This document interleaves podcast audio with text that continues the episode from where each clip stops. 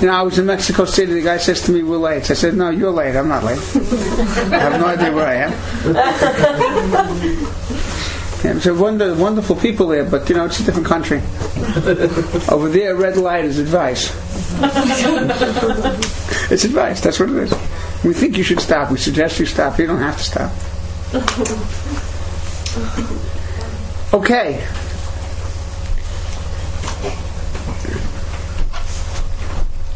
Building self-esteem in children.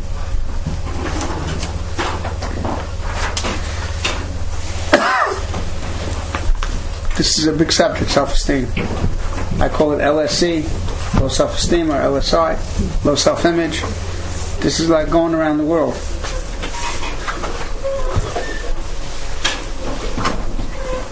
Rav Levracha told me one of the reasons that there's low self-esteem today.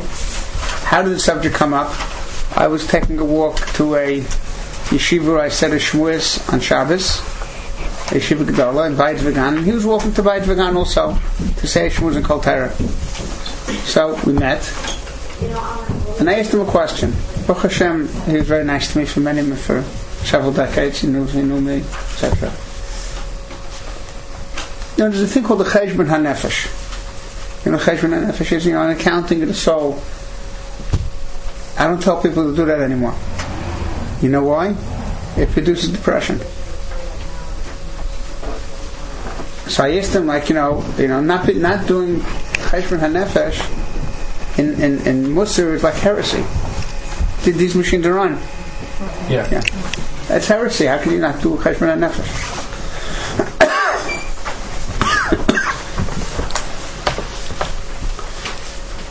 So he said to me, no, today the big Cheshbon HaNefesh is. Cheshbon HaNefesh is what I do right today. Now it doesn't mean that you're supposed to stop there. But there's a big rule. Doctors only uh, only operate on healthy people. There's a certain level of health you need to have in order to be operated on. The people are too sick to be operated on. So and, and the, the, standard classic Cheshbon HaNefesh is an operation. So you start building yourself up by noticing what you did right and feeling good about it. And then when you're healthy enough, then you can graduate to what once was the assumed Cheshbon HaNefesh. So he says to me, why is it that people have, one of the reasons he gave me was technology. What's technology? Technology is you, you manipulate things.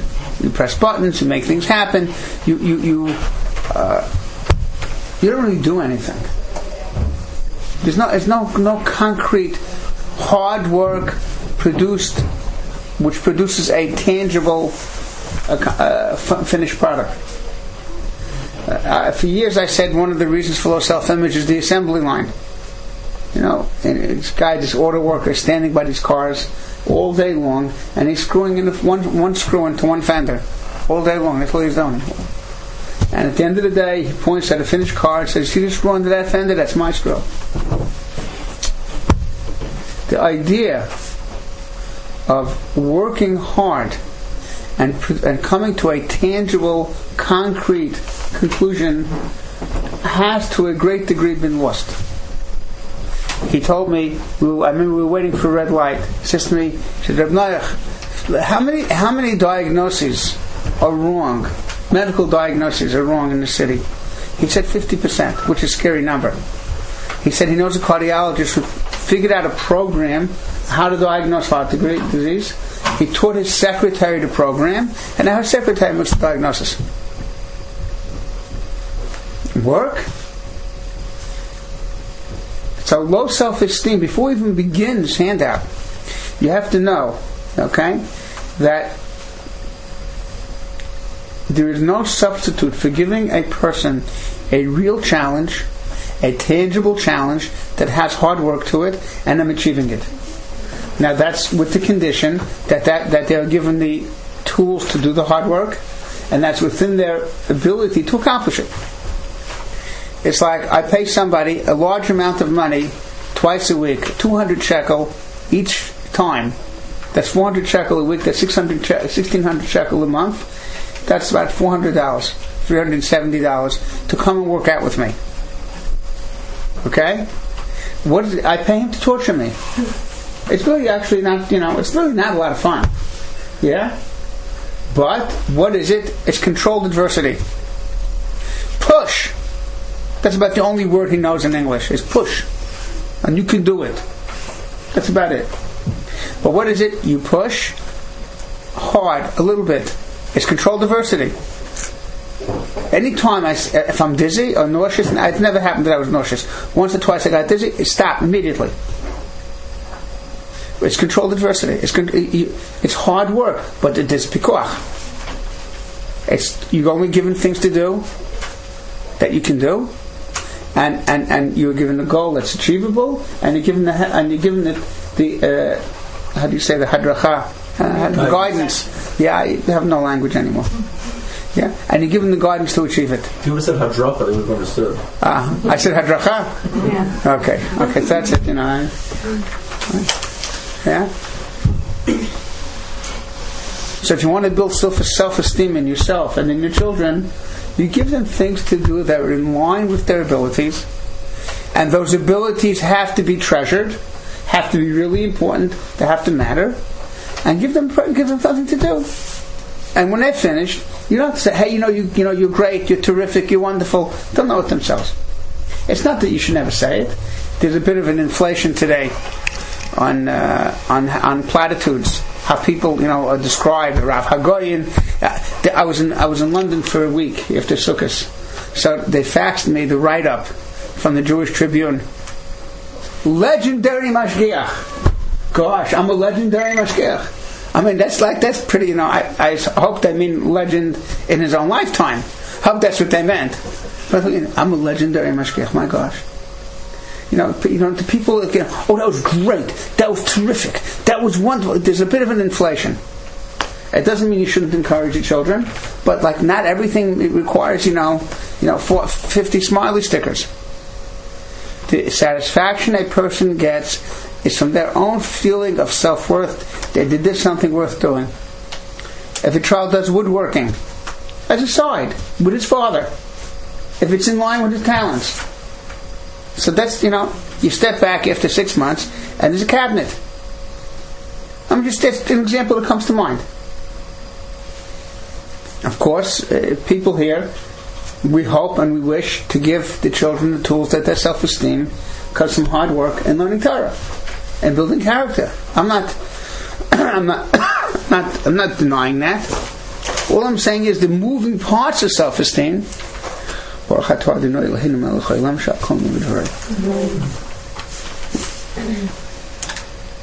if I don't finish it, it doesn't mean it's not good. It's fine. Do you want it hotter? No, but it's fine. It's just you know, I'm fine. I, I think you know. Half a teaspoon. What? Half a teaspoon. Okay, so you know, I'm wired, but I'll have more. You know. You're not supposed to kick your body all the time. When Okay, you have to have it's you know I judge a driver by how often he has to use the brakes real quick, real hard. As much as possible, it should be a smooth ride. Okay, sometimes you need to rest. It's very simple.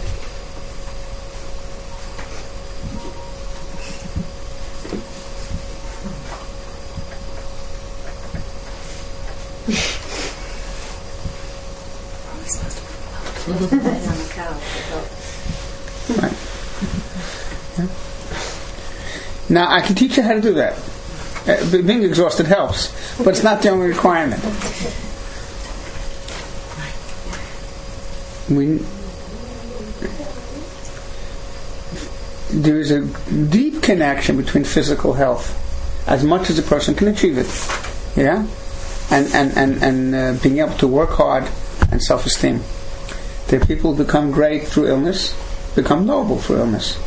But that's not the route that we try and pick. Okay? So this this is before we're giving it on the on the front this, the bottom rung. Is people need um, to be able to work hard, achieve in doable, concrete areas that are valued, and that that will give self esteem. Okay. Um, another differentiation. I look at this. I don't, you know, I don't, you know, I remember when I, uh, yeah, okay, yeah, okay, we'll get to it, I guess. Self-esteem should not be because I'm better than you. I've done more than you. I have a, thousand more Mishnayos memorized than you, for instance. Stuff like that. It's not relative. My self-esteem can't be contingent on you. That's re- this like we'll, we'll get to it. It's really important. Whatever I have, I carry around with me. Okay. So why this seems to be such a problem today? One of them, one reason we said already, is technology. That's Rav reason. Okay, one of his reasons. But one A is there's a relation between low self-esteem and pessimism, and high self-esteem and optimism. Now, I am not well read in secular books. Not, I'm sure there are many that are worth reading, but I just don't have time to read them. But there is one book which, um, if you're able to get it and read it, it's worth reading. It's called The Optimistic Child. the Optimistic Child was written by Martin Seligman, who taught that you can teach people to be optimistic. You can teach people the thought patterns that produce optimism, uh, which is a very Jewish idea that a person ha- can have control of what's going to go on in their heads. You have to do have that control.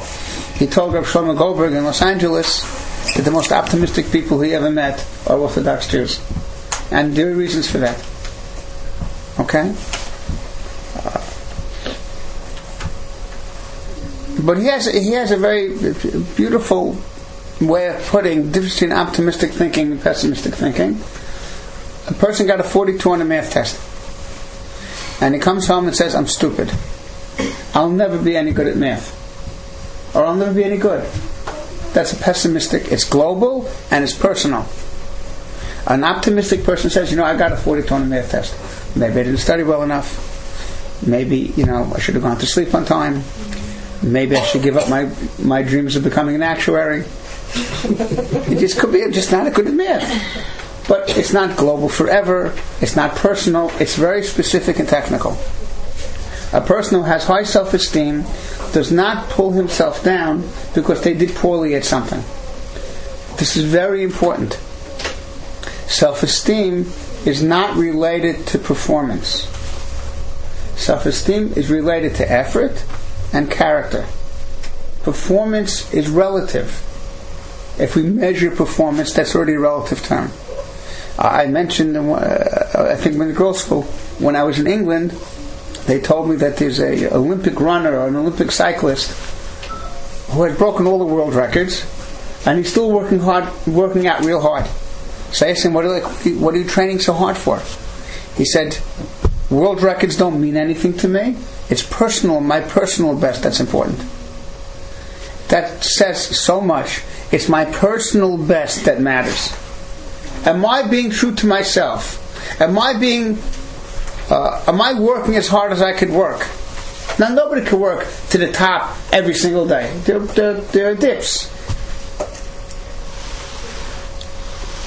I was a mashgiach for two and a half years in a junior high school for gifted children in, in Jerusalem it's clear to me that very high intelligence is a greater a learning handicap than low intelligence. Because highly intelligent people become lazy and they become arrogant. A person with a weaker intelligence has to work. It works, and I've seen it. I've seen it. I mean, uh, uh, I mean, last year, my my grandchild was in, in a class with a Rebbe who was polishing his soul, raising his self-image, increasing the love for Torah. He was in my class close to 30 years ago. He was a, a, a, a low vanity in ability, in, in shyness. I mean, he like scored like 62 and everything.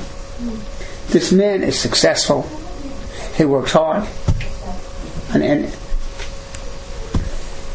you run, you, you, you don't know. You don't know. I was uh, three times. I was Rabbi Ury, Zechan Levrocha from Los Angeles. Rabbi Zalman Ury, if the name means anything to anyone here. He was head of the Bureau of Jewish Education in Los Angeles. I was there, um, a scholar in residence. So one of the years, I did some classroom observation. And one of them happened to be a student of mine from Sharfman's about 17, 18 years ago. And we did it, she was teaching first grade, and it was beautiful to look at. She was watering each child with love, with attention, with, with praise, with encouragement. And I said to her afterwards, like, Andy, like, you know, it's terrific, like, wow, I've no. Yeah? She said, I was a learning disabled kid. I promised myself I would not do to my students what, my, what was done to me. So she turned around her disability and created an amazingly meaningful and productive life. So the person has to know that we run a race against nobody, and what matters is how, how hard I worked and did I do my personal best. That that you are swimming against current if you send your pl- child to a place called school. Schools take children and they measure them on a very s- small band of human endeavor, and they group them by age. Now, I suggest grouping them by, by earlobes. There's hanging earlobes and attached earlobes. Why not? Uh, uh, or maybe eye color. Yeah. Age? Now, I understand it's the best educated guess is age. Earlobes, as far as we know, do not are, are not indicative of, of intelligence or or coordination or stuff like that. So maybe earlobes is not the best way. But age? You know, a kid who was just four and a kid who was just five, it's more than a year between them. And so then you put them together, and then you compare and contrast them. Put, you know, oh, you're doing good, you're doing better, he's doing worse. In fact, teachers say the good children, the bad children, when they really should be saying stronger and weaker. But they say good and bad. Not that they mean good and bad in its literal sense, chas v'shalom. But there's that concept of, it's, or oh, the B class. You know what the B class means? The B class is, you know, you're not that bright. That's what a B class means. So kids are, are, are uh, uh, Rav Matisyahu Shlita said, a teacher cannot give 20 children what they need. You can't. So therefore, there's some kids who are not going to get what they need. And it becomes problems. Now, it doesn't mean that you should shut down the schools, but it does mean that when your child is in an institution called school, that you have to make sure that the person's self-esteem is not being corroded by the environment of him being told every day, you know, you're not so successful, you're not that bright, you know, you know, you know, just be quiet, and everything will be fine. Now, I was a teacher for many, many years. There's nothing more important to me in my life, except for my family, than helping a teacher, an elementary school teacher. Like nothing else comes to that in, in, in my priorities. There shouldn't be no misunderstandings here. But you have to know, a child in elementary school is an endangered species. You have to be on the alert. Through no one's fault. That is the reality of school.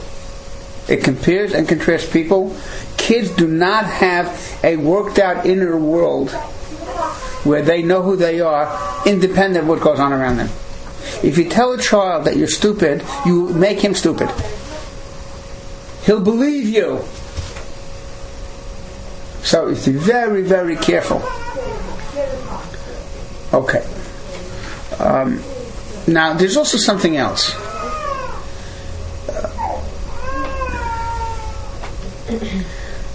I believe that there's a relationship between depression, optimism, pessimism, and self-image. Of course, is this, a, you know, am I in a good world? Am I in a world where I can make things happen? Or really things aren't going to happen? So he also writes, this Dr. Seligman, said, what happened in the last 50 years? He says, we changed from a society from accomplishment to feeling good. Does it make you happy? Was it fun? As long as it makes you happy, dear, are you happy now? You ask a child ten times a day if he's happy, so he starts, uh, you know, analyzing himself. Am I happy now? Does this make you happy? As long as it makes you happy, dear. Or Rabbi, I enjoyed your share. Since when, this has crept into our circles also, since when is the determining factor whether the share was a good share, whether you enjoyed it or not? Something that has benefit you enjoy, but that's a byproduct. It's not a description of how we know it was successful or not. You know the Alter in Slobodki, now he gave the shmuz. He would speak in a tone for hours, for two hours. You had to be interested in what he had to say. I wouldn't dare do that. Have to modulate my voice. Have to tell. Sometimes, uh, and people have heard me speak. Haven't heard me. Sometimes I'll stop and I'll start telling stories. Usually airport stories. Why? Why? Because I need to keep. You know. Okay. We need a break. I'm serious. We need a break. And and course, or else I'll lose the audience. So now there's this book, Tales Out of Shul. She writes over there, someone came up to me after a eulogy on a parent, a parent at a parent's funeral, and she said, Rabbi, I enjoyed your eulogy. Who said eulogies are meant to be enjoyed? A rabbi, I'm not enjoying this 12 month period of mourning. Who says it's meant to be enjoyed? Who said anything, everything's meant to be enjoyed? Happiness is a very, very, very important part of a successful life because the ability to do hard things, which is meaning and a sense of accomplishment and self worth, where do you get the energy to do hard things from? From happiness. I'm not I'm not inveighing against it. You have to be happy. But that's not my goal, to be happy. Because if it is your goal, and that's the goal that's made, then there's no case to be made against drugs. Heroin makes me happy. If that's the final arbiter of what's right and what's good, as long as it makes you happy, dear, then a kid comes and says, I want to take heroin. So then, that's your choice. It makes you happy. But that's not true. It's not true. So today, where people are so much into this makes me feel good. It's fun. And you, you have this program called Sesame Street. You know? If they still have it, I don't know. Yeah, they still have it? Mm-hmm. Yeah? Updated version. Updated version. Okay, look, the truth is I've never seen it. Okay? I got off of television in 1961. Yeah? So I don't think they had Sesame Street then. But you know, a teacher, do you know, it's impossible. I can't, I don't have $50,000 to spend on teaching you arithmetic. The threshold of what uh, uh, the kid's attention span, I tell teachers, eight minutes. You can't talk for more than eight minutes at a time because they lose their attention. Television. Yeah? So it, it, everything is made so enjoyable. Now, I'm not saying learning shouldn't be enjoyable, but like there, there are limits. Does have to be color. With, you know, the computers do everything perfectly. You know that. They want to teach a kid how to read, how to do arithmetic. It's perfect. It's small steps, beautiful, the color, the music, immediate feedback, immediate positive feedback. They're doing it all the right way. And kids like it. They have control. They can go according to their pace. That's exactly what a teacher should do if it was one on one. But it's not one on one, it's one on 20. Do you understand? And there isn't any beautiful color, no animation, there's no, you know. So kids are being taught if you don't enjoy it, so kid starts to feel, how do I feel now? Am I happy now? Did I really enjoy this? As opposed to feeling the happiness of doing something meaningful over a period of time that involves hard work. And then when they're finished, then I know I've done something, and I know I'm, I know I'm worth it. I'm worth something. Two people go up a mountain. One goes up, climbs up, and the other goes up in a helicopter. So who's happier? Happier. Who has a higher self-image? Who has more energy to do good things, important things in life? The guy that climbed up or the guy that went up in the helicopter? They're seeing the same vista, you know. The answer is the guy that climbed up. Because there is no uh, substitute for hard work. Again, hard work that is managed, that is directed, that is success oriented. There should be no mistake about it. But people are, this is a problem today because things are made easier and easier and easier. And how does it feel now? Does that make you happy? Was it fun? Okay, I hope I'm not uh, uh, pushing down too many idols. Maybe in this room I'm not. But trust me, there's not, you know, uh, routine fare out there.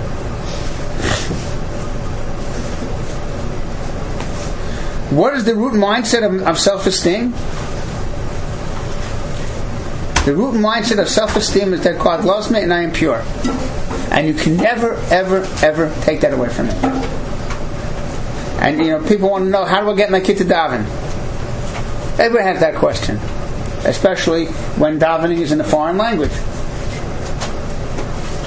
The answer is God wants to hear from you. You're important, but that's start from very young.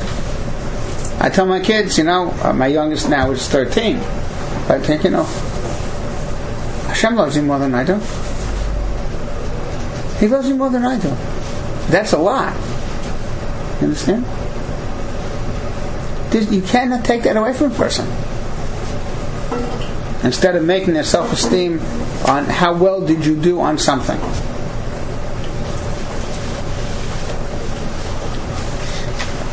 I spoke before in the Beis Yaakov about stress. It was a Beis Yaakov, I was.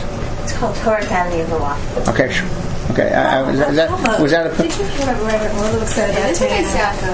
That's so nice. Oh boy, you know, yeah, being in a Jewish city, everything is, you know, everything is We full. have to make homemade pizza around here. This is Milwaukee, so It happens to be one of my favorite cities. Even though I haven't been here for a few years, that's one of my favorite cities in the country.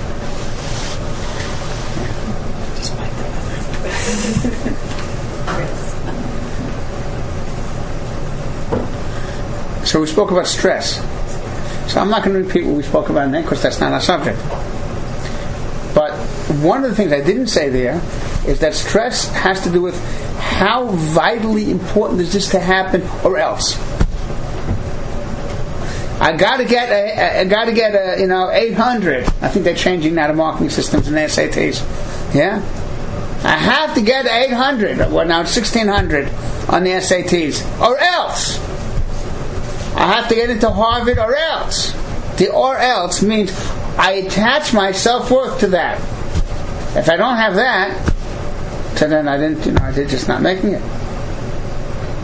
Living in a relative world versus an absolute one. so I always say this over, and. Uh,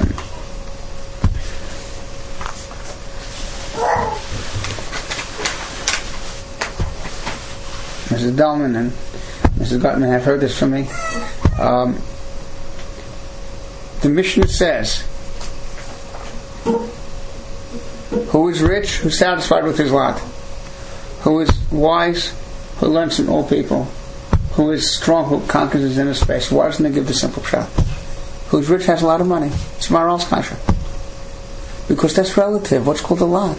Depends where you are. Whatever, anything that's relative is not you. It's not true. You have, you have, any amount of money is only, only a lot depending on where you are. An example I give, you have 300 grand, 300,000 US dollars to buy a home. In Kampala, you can buy a palace. In Beverly Hills, you can buy a doghouse. You understand? And that's the truth. Buy a doghouse, nice doghouse. You understand? So what's called a lot of money?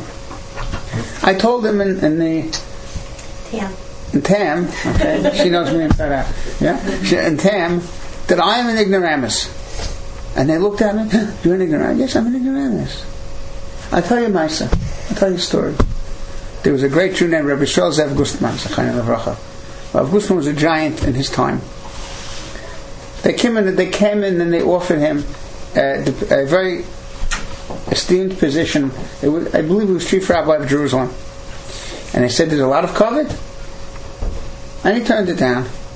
And and he told his talmidim they could offer me kavod. He was a young Dayan. He was the last surviving Dayan on Reb Chaim Ozer's beis din in Vilna. He came into the room. He was must, must have been about 25. He walked into the room. Reb Chaim Ozer saw him. You know Reb Chaim Ozer was? Reb Chaim Ozer Grodzinski. Saw him. He stood up for him. One of his Dayanim. Chofetz Chaim didn't know this- who this young man was, but if the Chaim Ozer stands up for him, that's the halach, and he stand up for him. So he stood up. Once Reb Chaim Ozer and Chofetz Chaim stand up, so all the other rabbanim in the room stood up for him. So Rav Gustman told his Talmidim, the coin of kavod does not exist for me in this world anymore. You can't give me kavod. Like once the Chofetz Chaim and Rav Chaim Ozer stand up for you, it's all downhill after that in kavod. You understand? You just that's it. And, and things are relative. Say, Rav Gustman doesn't need any kavod. You can't give him anything. I, I said uh, over there that uh, someone came and asked me a question in Boston. And I said to them, my Rebbe is sitting right here, and he's saying to me, Noach, you can't answer that question. You're not qualified. And I was not qualified. I was not qualified. There was a machlokes between Rav Michal Twerski and Rav David Cohen on what the answer was, and Rav Yosha Pasman like Rav Michal.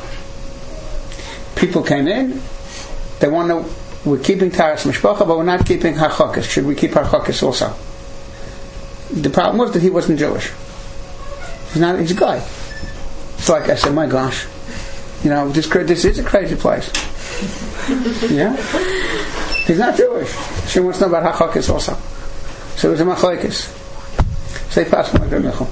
Rabbi Yosef. You understand? It's like, you know, I can't answer that question. I mean, there are a lot of, I mean, a lot of questions I can't answer.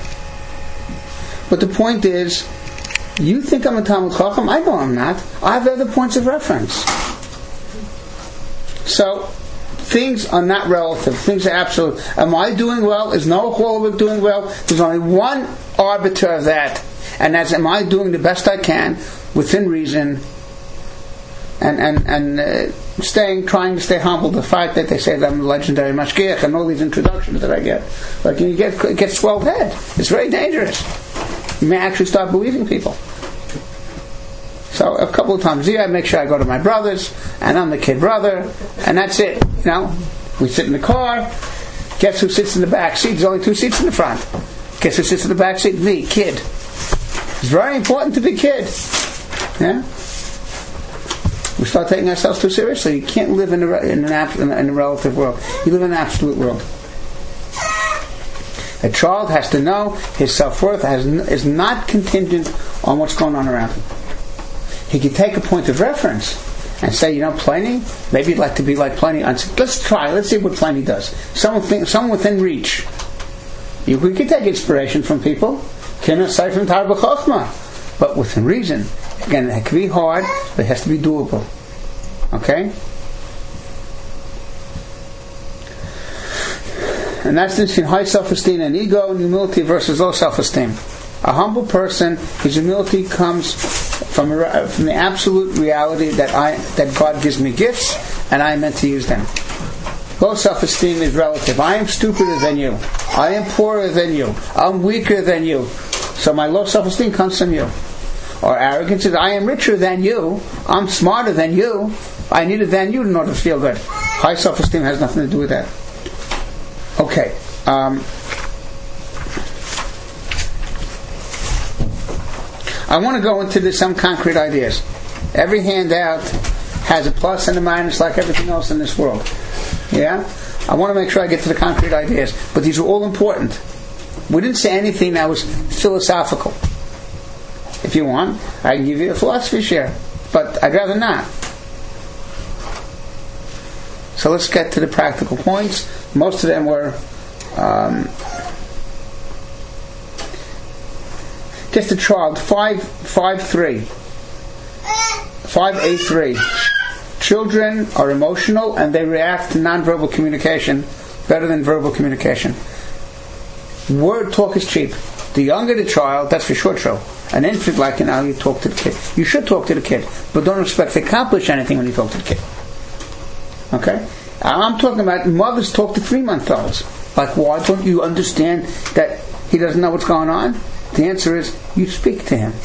You instinctively understand that a person needs to be spoken to. But you're not going to uh, accomplish anything with a three month old or even a year old or two year old just with talking. It's not going to work. It's not his language. Alright? Nonverbal communication is touch, is expression on your face, it's your sincerity, the look in your eyes, the tone of voice. That's nonverbal. That's what gets through to kids. And that gets through to infants also, by the way. So let's take a look. now, I don't want to depress anybody. I hope this is okay. If there are difficulties in the marriage, there is what to do. Okay?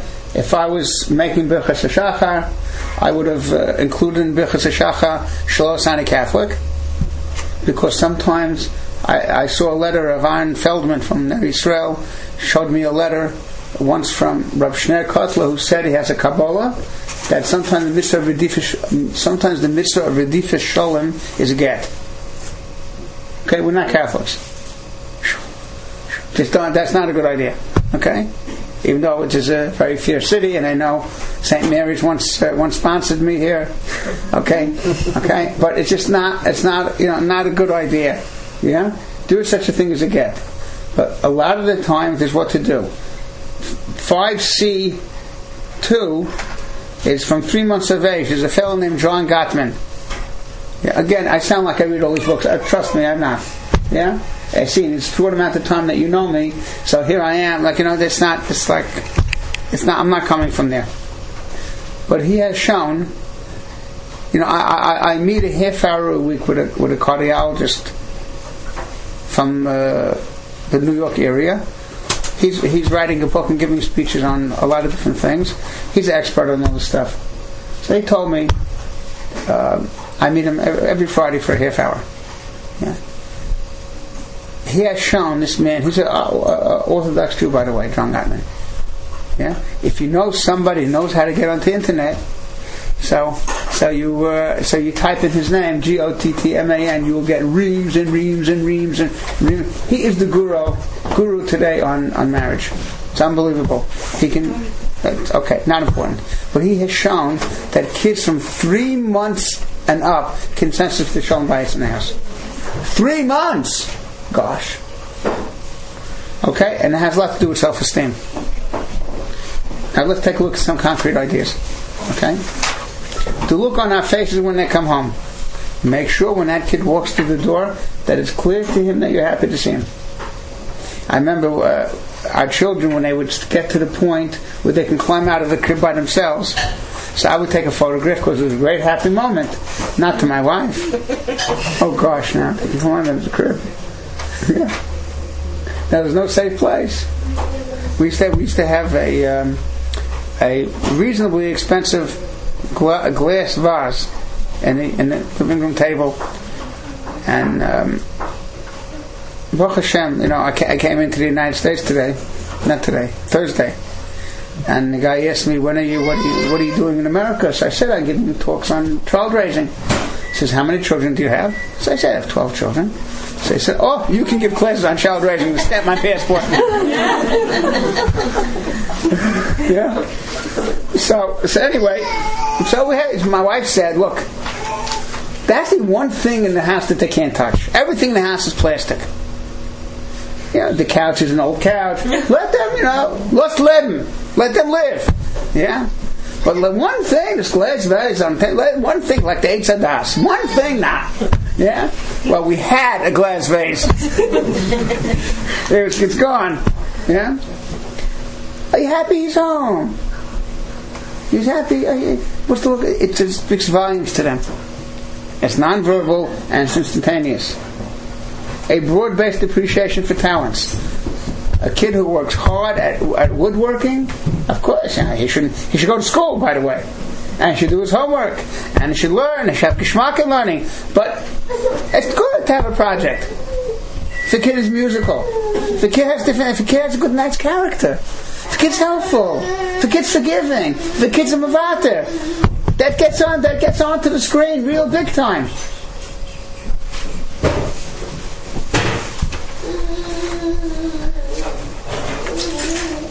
I'm looking at the tape recorders because I'm wondering if I could tell the story that's while it's being recorded.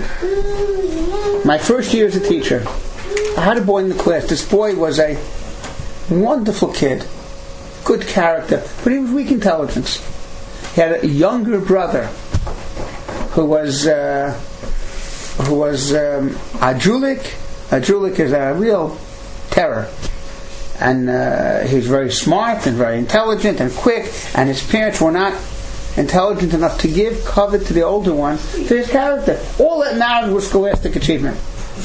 It used to be, my son the doctor. Today it's my son the Rosh Yeshiva. If you make it as a Rosh Yeshiva, then it's fine. If not, no good. So the younger one, he came into my classroom, he stood by the door.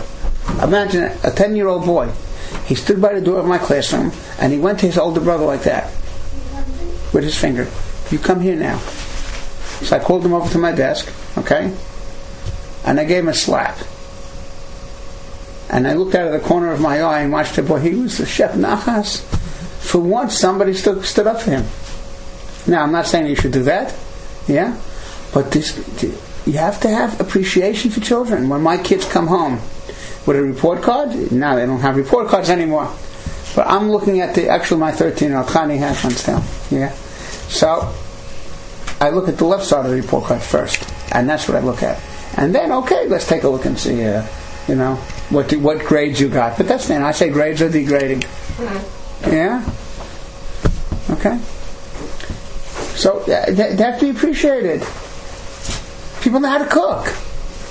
You know, that's kosher. My son, my oldest boy, he's 34 now, was a very big kept secret that when he went out that he knew how to cook.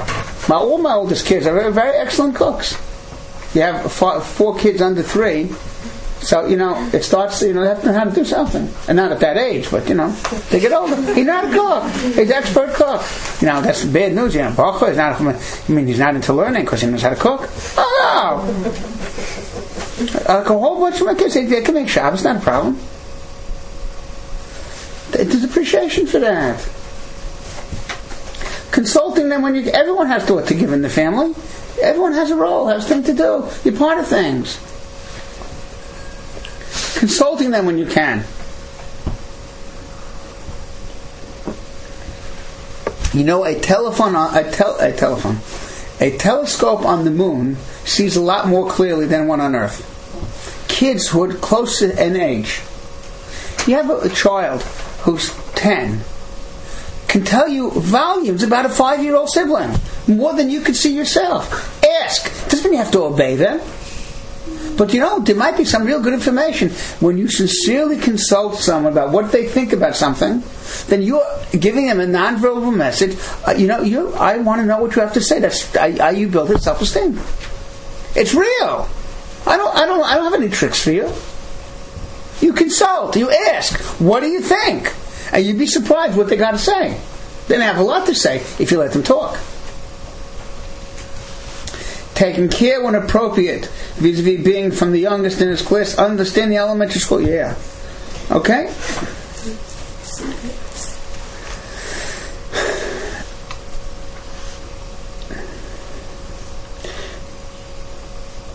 We cannot give general rules about human beings. Human beings, you know, do not behave according to the laws of physics like, you know, metal balls do. Yeah? You can predict how fast the metal ball is going to fall yeah, based on you know the uh, the height. Huh? But human beings, you can't predict. However,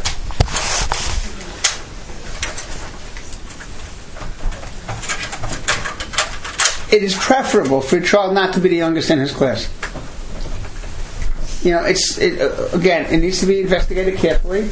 A child of normal intelligence, normal coordination, normal height. I understand those are all advised words. Yeah, it should not be the youngest in this class because a kid who is just four, a kid who is just five, is a lot less, is more than a year younger than the kid who's just six in coordination and height, in social skills and abstract thinking. And even if the kid is intelligent and has a good intent, retentive memory, and he could rattle off the psukim to you. When that happens is they hit fifth grade, and they have to start abstract thinking. Boys start learning Gemara. Girls also start thinking about ideas. He's not ready. He's intelligent, but he's not mature. It's two different things. It's just like learning disabled doesn't mean you're stupid. It just means you need a different, you need a different, uh, a different line. The brain works differently. So what? You can have uh, hardly intelligent people who have a learning disabilities, like Winston Churchill, for instance. He was an intelligent man, but he had ADD. So,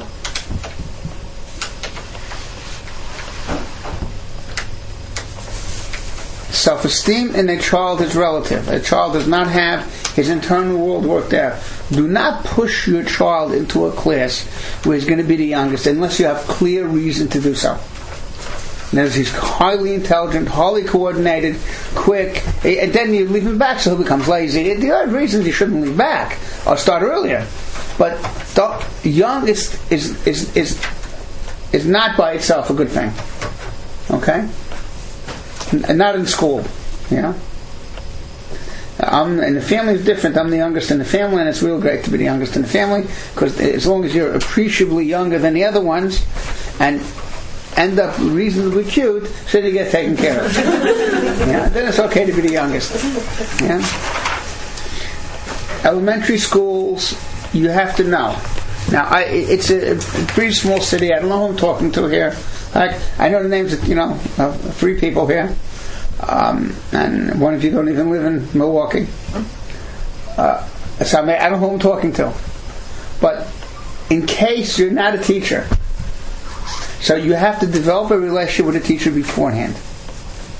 There's a very, very big rule in life. Any relationship that may have stress in it, prepare beforehand, before the stress comes. People go to dentists when, they, when their teeth hurt. It's not a time to go to a dentist. You go to a dentist to make sure that your teeth are okay and, and get instruction in dental hygiene. Yeah, you floss. You do all kinds of stuff. You don't get go when you when your teeth are already starting to you know go. It's the same thing. Make sure that that teacher has met you, knows that you are a person who you could who, who you could talk to. When I when I started teaching, I think, oh, of course, I've told everything. You have to call them in right away and let them know what's doing. You know, it's not true. It's not true. Uh, people can be unreasonable. And you know, as Marshall Foch said in the First World War, the first de- best defense is an offense. So sometimes they start attacking you. It's got comes, but build the relationship that that teacher should know who you are. That you show that teacher gratitude. Teachers are human. Send a note every Monday, every Sunday morning, or Monday morning, however it is here. Send a note to the teacher saying, Dvaira said over something from the Parsha. I see that, you know, uh, uh, she's really happy in math this year, whatever it might be. Send a note of appreciation to the teacher. We, we, we lack the foresight to thank people beforehand and then when the crunch comes, they don't know who you are. They, they remember X, Y, and Z parents coming, and they put you in the same, and they become defensive. Sometimes I won't even talk to you. Yeah, you talk to the principal. Yeah. Please build a relationship beforehand with a lot of praise, sincere praise. I'm not into telling anybody any tricks. Okay, it has to be real. Enjoying your time together and planning it together. The planning it is also very important. Why? Because it's a nonverbal message. This is something I look forward to doing. You have to be able to. Uh, a relationship, this type of relationship, isn't just business. It was probably my last Monopoly game, but I, several years ago, I was playing Monopoly with my son. My show doesn't hold from playing Monopoly, so I'm not advertising that you should play Monopoly, but that was my son. Yeah? I was playing Monopoly with my son. Someone came from an appointment. He was 10 minutes early. I said to him, I'm sorry, you're 10 minutes early. I'm in the middle of a Monopoly game. Yeah? And he said he was very happy he came early because if I could play Monopoly with my kid, so he so can he. You understand? It must be okay. Now I'm not. I don't know if it's okay to play Monopoly with the kid, but that's what I did. If I have to choose between preparing my son for a test tomorrow or playing Monopoly with him, there's no question that the test tomorrow is more important. And if it's a test in Torah, it's for sure more important. So, you know what you need to do? You need to hire somebody to prepare a test with him, to prepare him for the test, and play Monopoly with him. I hope that doesn't make me a persona non grata in the city. I said I'm leaving tomorrow anyway. yeah? Things that a person you cannot delegate. How about hiring a friend? How about hiring a father? No, that's a hire one. You understand? A, a father plays Monopoly with a kid. A mother plays Monopoly with a kid. There isn't enough time to do both. Of course, the learning is important, but that's business. You can hire someone to do that. Rav Matashel was very clear I agree with him. You should not test kids at the Shabbos table. They come with you know 42 pages from the from the parish. It's not from the Shabbos table. Why? Because it's not a bechina. Let's say this kid knows everything, but his brother may not know everything. A kid who knows almost all the answers feels terrible when his brother knows all the answers and he missed one. But I have identical twins. It took me three years to tell them apart. Yeah. And once when I forgot to check for the birthmark, so one was fed twice and diapered twice, and the other one's dirty and, and, and hungry. Well, when, I, when I was taking it, took my wife one day to tell the difference between them. so anyway, it turns out that the bar mitzvah was on the same day. Yeah? Okay, and so one had the first minyan and one had the second minyan. So after uh, uh, before the second minyan, my son says to me, "How did my brother do?" And I said to him, "He did fine. He made three mistakes. It was fine." And he says to me, "Tati," he said it. He said it sincerely. Tati, should I make three mistakes? Because people are going to compare. And I said, "No, you don't have to. Just do it." And he did it perfectly. But he was willing to make three mistakes. Yeah. And I and I thought to myself, "No, Rabbi Shol Salanter would have made three mistakes, right?" So uh, someone came over with his collar. I didn't have the answer. So I asked this girl, like, you know, what do you think? You know, I thought Michelle Salanter would, you know, uh, I, I'm sure I told my son the right thing by telling him not to do it well, to do his best. but, you know, Rabbi Shol Salanter, you know, would have made three mistakes in order not to embarrass. So she said to me, just mamish on a dime, immediately. Yeah? She said, yeah, but Rabbi Shol Salanter wouldn't have asked Shiloh. Your son had a Shiloh already, then he had, you know, understand? So,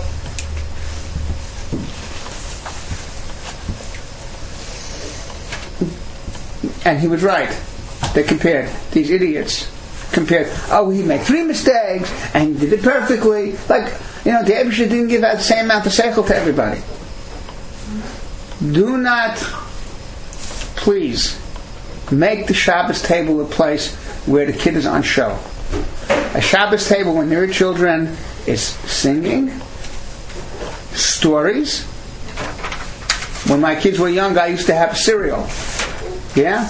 I'd have the hero hanging by the edge of the cliff. And Hemshech b'shavua haba. Natati bli v'la. Hemshech b'shavua haba. Yeah? Of course, you make it up as you go along. Yeah? And uh, and and the the meal should be uncomplicated. You want to you have guests. The meaning of creation should be discussed after Birchas Hamazon over tea and crumpets, and that's it. But not during the meal. You know, you know how it feels to sit in a place where, where people are talking about things that you don't really comprehend. Stell sich habe mit der Sprache, bis sie versteht nicht. Er stellt sich vor, der Menschen wird verstehen, ja, Jiddisch. Aber die verstehen nicht, die sitzen. Man hört zu zu einer Sache, was versteht nicht, man guckt auf dem Dach, auf dem Fenster, auf dem Tier, auf dem, auf der Erde. Man kann nicht sitzen, als in einer Stuhl, on, on, on, on zu verstehen, doch Schwätze sitzen, also. How does that feel? Now, if you understood me, no es the problem. Yo te hablo con ustedes en español. Este mingo muy magnífica.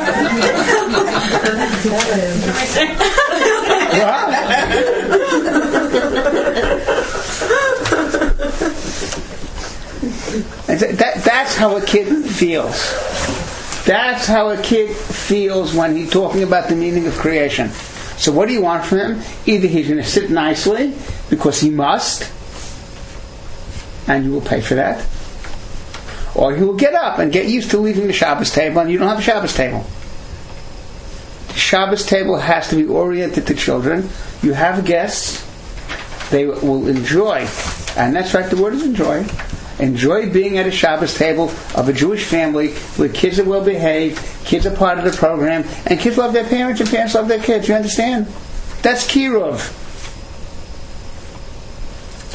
You want to have, uh, you know, a meaningful discussion, philosophical discussion.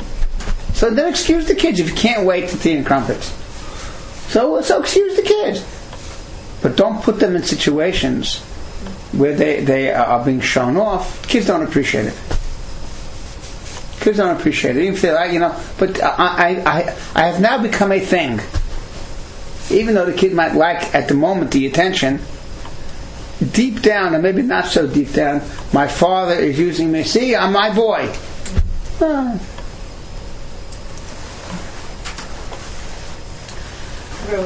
Yeah. What about like more intense Divrei Torah? The kid has to understand what's going on. You can teach so many things through stories. You can teach so many things. A story is the best way of teaching anything. And you sing. But intent, what, what do you mean by intense? No, just something like more that I'm not on the level that they're not gonna. You know, like when people start in. Man versteht nicht, kann man das ist einfach offen nur sagen, man versteht nicht. Okay? Okay, I said, yeah, it's a visual aid. Yeah?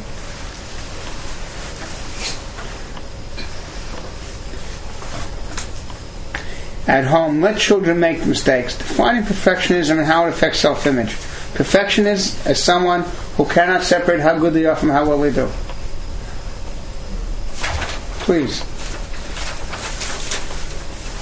Let people make mistakes. You can, be, you can begin with, begin with Jello. Want to teach a kid how to cook? Uh, of course, you have to make sure the Jello is not too hot. Yeah, but Jello is easy. Yeah, they still eat Jello. No. Sure. Yeah, they still eat Jello. Yeah, okay.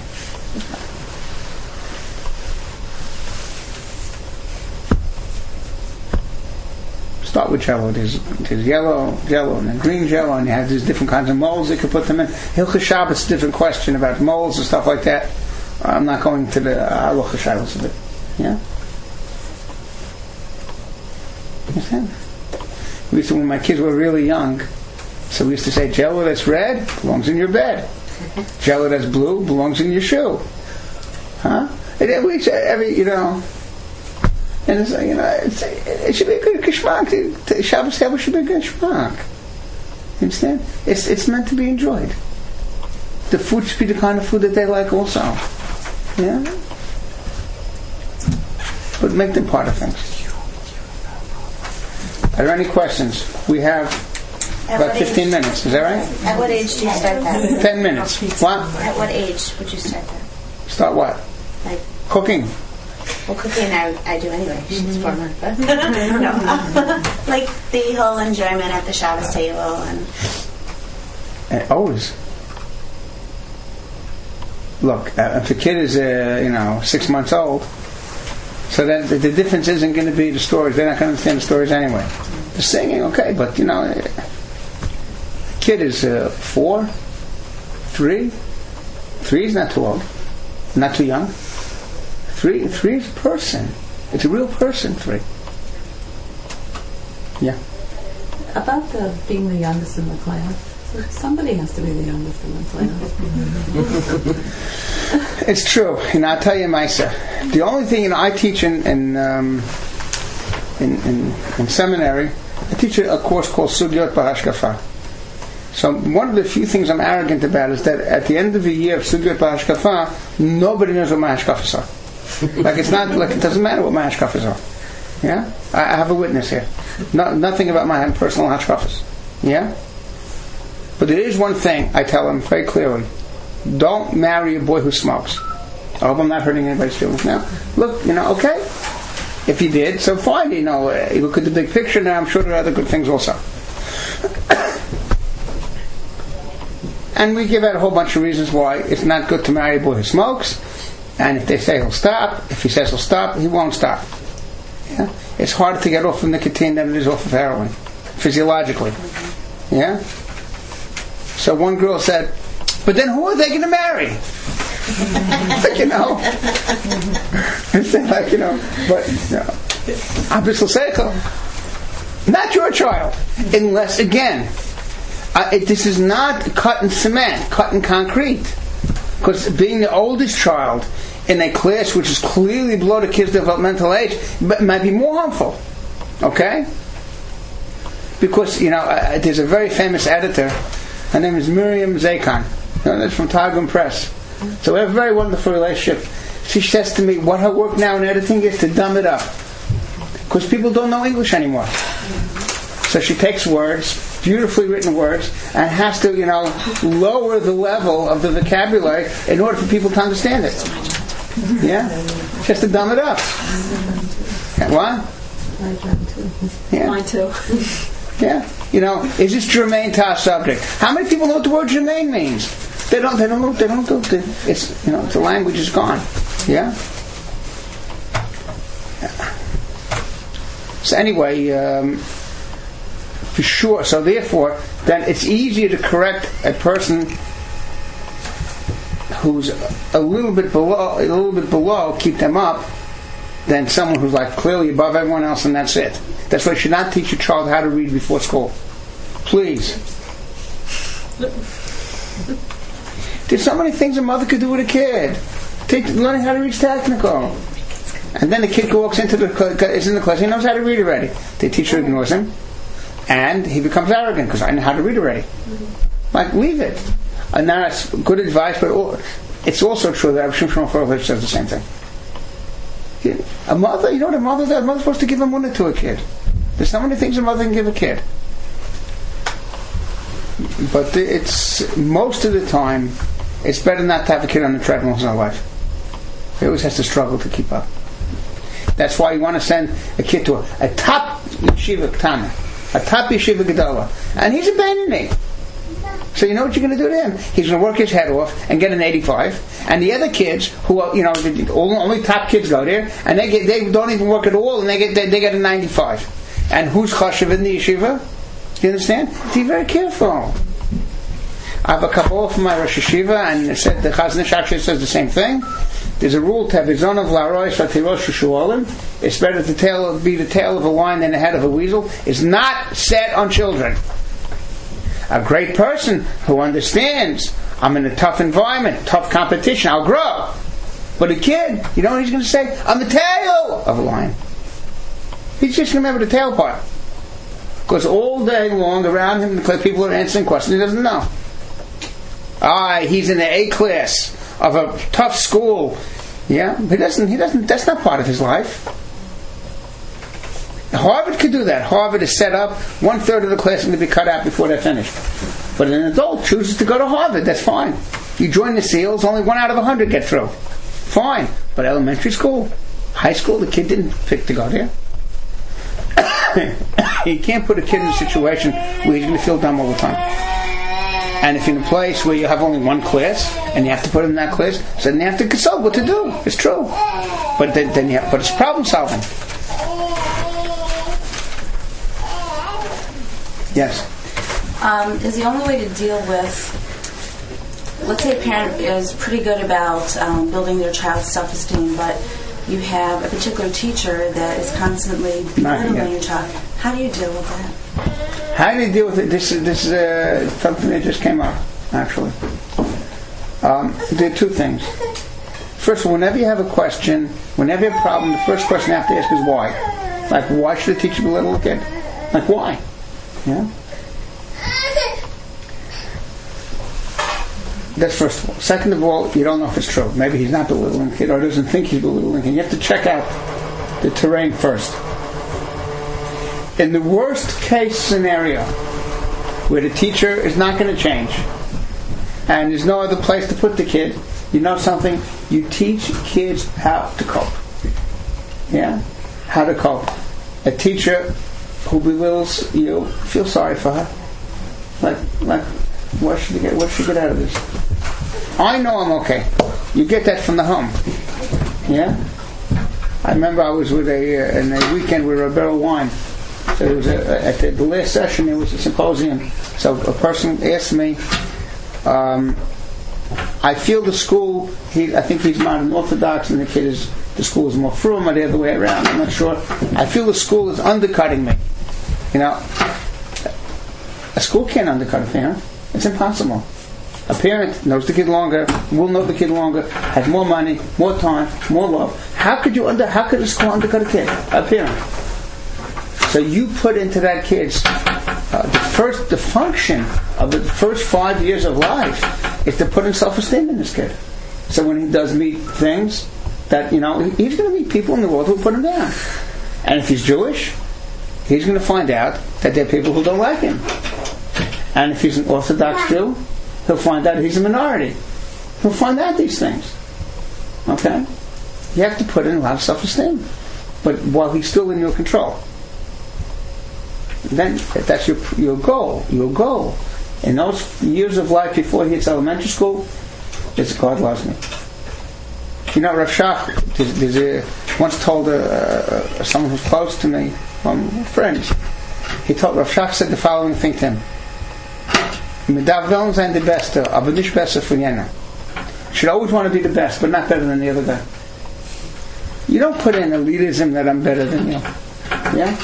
But you know, you're someone. You're important someone. It's, a sharp word.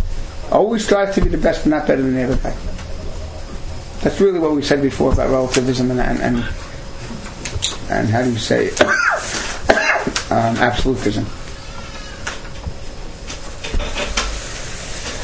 After 9/11, people went to the schools to to, to greet their children as they were coming out of school. They were happy to be alive, and they're happy their children were alive. Bez Hashem, you'll have a lot of nachas in your children, and they're going to be leaving school now. Make sure you put on a smile and show them you're happy to see them. Now, you know something? I don't think that anybody in this room that needs me to tell them that. That's the truth. So, okay? My pleasure.